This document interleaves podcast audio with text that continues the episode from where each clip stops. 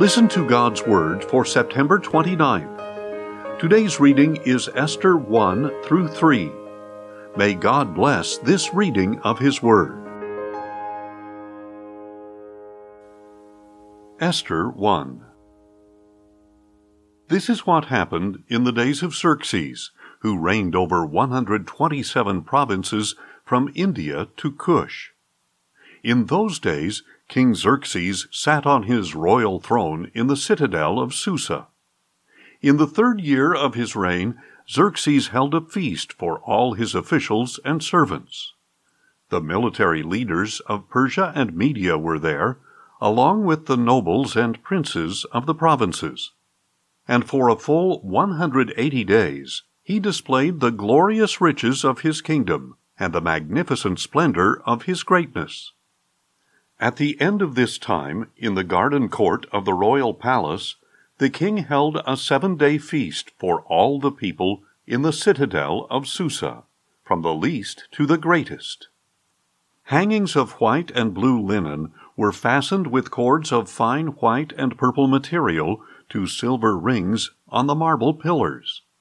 Gold and silver couches were arranged on a mosaic pavement of porphyry, marble, mother-of-pearl, and other costly stones. Beverages were served in an array of goblets of gold, each with a different design, and the royal wine flowed freely according to the king's bounty. By order of the king, no limit was placed on the drinking, and every official of his household was to serve each man whatever he desired. Queen Vashti also gave a banquet for the women in the royal palace of King Xerxes. On the seventh day, when the king's heart was merry with wine, he ordered the seven eunuchs who served him, Mehuman, Biztha, Harbona, Bigtha, Abagtha, Zethar, and Carcas, to bring Queen Vashti before him, wearing her royal crown, to display her beauty to the people and officials, for she was beautiful to behold. Queen Vashti, however, refused to come at the king's command brought by his eunuchs, and the king became furious, and his anger burned within him. Then the king consulted the wise men who knew the times, for it was customary for him to confer with the experts in law and justice. His closest advisers were Karshina, Shethar, Admetha, Tarshish, Miras, Marcina, and Memucan, the seven princes of Persia and Media, who had personal access to the king and ranked highest in the kingdom.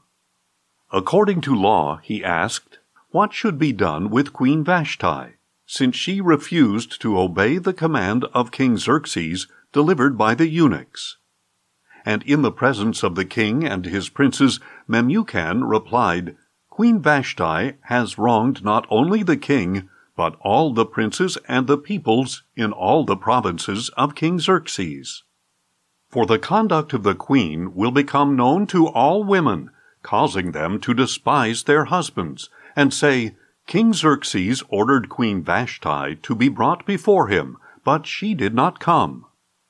This very day, the noble women of Persia and Media, who have heard about the queen's conduct, will say the same thing to all the king's officials, resulting in much contempt and wrath.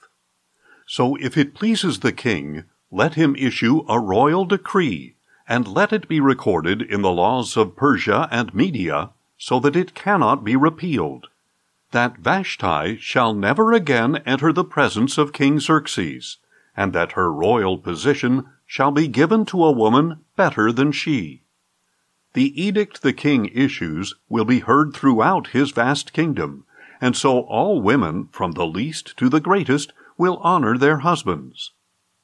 The king and his princes were pleased with this counsel, so the king did as Memucan had advised. He sent letters to all the provinces of the kingdom, to each province in its own script, and to each people in their own language, proclaiming that every man should be master of his own household. Esther two. Sometime later, when the anger of King Xerxes had subsided, he remembered Vashti and what she had done, and what had been decreed against her. Then the king's attendants proposed, "Let a search be made for beautiful young virgins for the king, and let the king appoint commissioners in each province of his kingdom, to assemble all the beautiful young women into the harem at the citadel of Susa. Let them be placed under the care of Hegai, the king's eunuch in charge of the women, and let them be given beauty treatments. Then let the young woman who pleases the king become queen in place of Vashti." This suggestion pleased the king, and he acted accordingly. Now there was at the citadel of Susa a Jewish man from the tribe of Benjamin named Mordecai, son of Jair, the son of Shimei, the son of Kish. He had been carried into exile from Jerusalem by Nebuchadnezzar, king of Babylon, among those taken captive with Jeconiah, king of Judah. And Mordecai had brought up Hadassah, that is, Esther, the daughter of his uncle, because she did not have a father or mother. The young woman was lovely in form and appearance, and when her father and mother had died, Mordecai had taken her in as his own daughter. When the king's command and edict had been proclaimed, many young women gathered at the citadel of Susa under the care of Hegai. Esther was also taken to the palace and placed under the care of Hegai, the custodian of the women. And the young woman pleased him, and obtained his favor. So he quickly provided her with beauty treatments and the special diet. He assigned to her seven select maidservants from the palace, and transferred her with them to the best place in the harem. Esther did not reveal her people or her lineage, because Mordecai had instructed her not to do so. And every day Mordecai would walk back and forth in front of the court of the harem to learn about Esther's welfare and what was happening to her. In the twelve months before her turn to go to King Xerxes, the harem regulation required each young woman to receive beauty treatments with oil of myrrh for six months, and then with perfumes and cosmetics for another six months. When the young woman would go to the king, she was given whatever she requested to take with her from the harem to the king's palace. She would go there in the evening, and in the morning she would return to a second harem under the care of Sheashgaz, the king's eunuch in charge of the concubines. She would not return to the king unless he delighted in her and summoned her by name. Now Esther was the daughter of Abihail, the uncle from whom Mordecai had adopted her as his own daughter. And when it was her turn to go to the king, she did not ask for anything except what Hegai, the king's trusted official in charge of the harem, had advised. And Esther found favor in the eyes of everyone who saw her.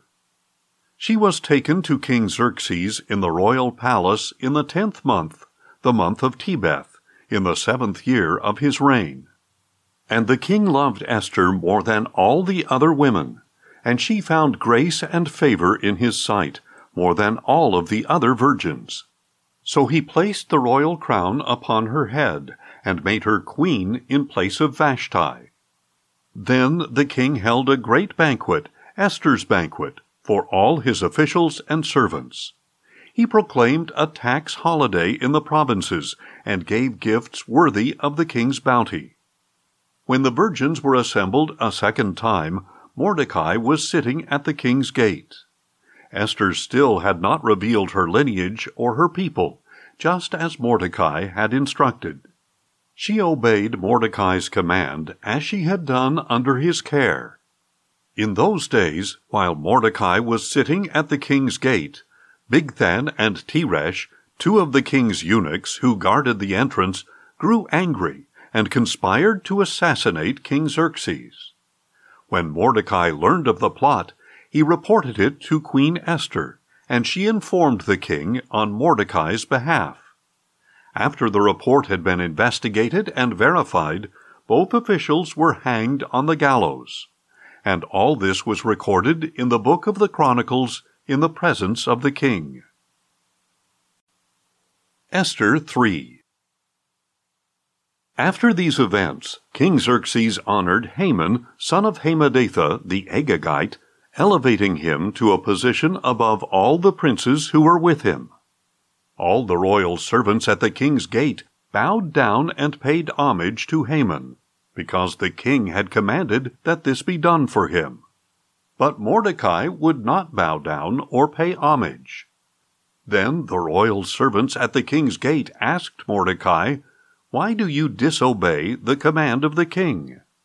Day after day they warned him, but he would not comply. So they reported it to Haman, to see whether Mordecai's behavior would be tolerated, since he had told them he was a Jew. When Haman saw that Mordecai would not bow down or pay him homage, he was filled with rage. And when he learned the identity of Mordecai's people, he scorned the notion of laying hands on Mordecai alone. Instead, he sought to destroy all of Mordecai's people, the Jews, throughout the kingdom of Xerxes. In the twelfth year of King Xerxes, in the first month, the month of Nisan, the poor, that is, the lot, was cast before Haman to determine a day and month. And the lot fell on the twelfth month, the month of Adar. Then Haman informed King Xerxes, "There is a certain people scattered and dispersed among the peoples of every province of your kingdom. Their laws are different from everyone else's, and they do not obey the king's laws.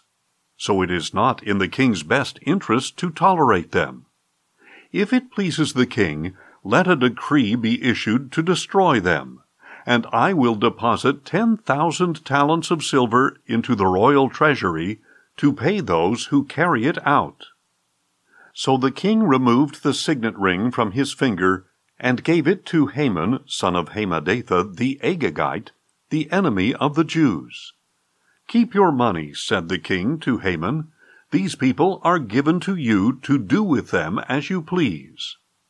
On the thirteenth day of the first month, the royal scribes were summoned, and the order was written exactly as Haman commanded the royal satraps, the governors of each province, and the officials of each people, in the script of each province, and the language of every people. It was written in the name of King Xerxes, and sealed with the royal signet ring. And the letters were sent by couriers to each of the royal provinces, with the order to destroy, kill, and annihilate all the Jews, young and old, women and children, and to plunder their possessions on a single day, the thirteenth day of Adar, the twelfth month. A copy of the text of the edict was to be issued in every province and published to all the people, so that they would be ready on that day. The couriers left, spurred on by the king's command, and the edict was issued in the citadel of Susa. Then the king and Haman sat down to drink, but the city of Susa was in confusion. Thanks for listening, and join us tomorrow as we listen to God's Word. Questions or comments? Email us at info at listen to gods word dot org.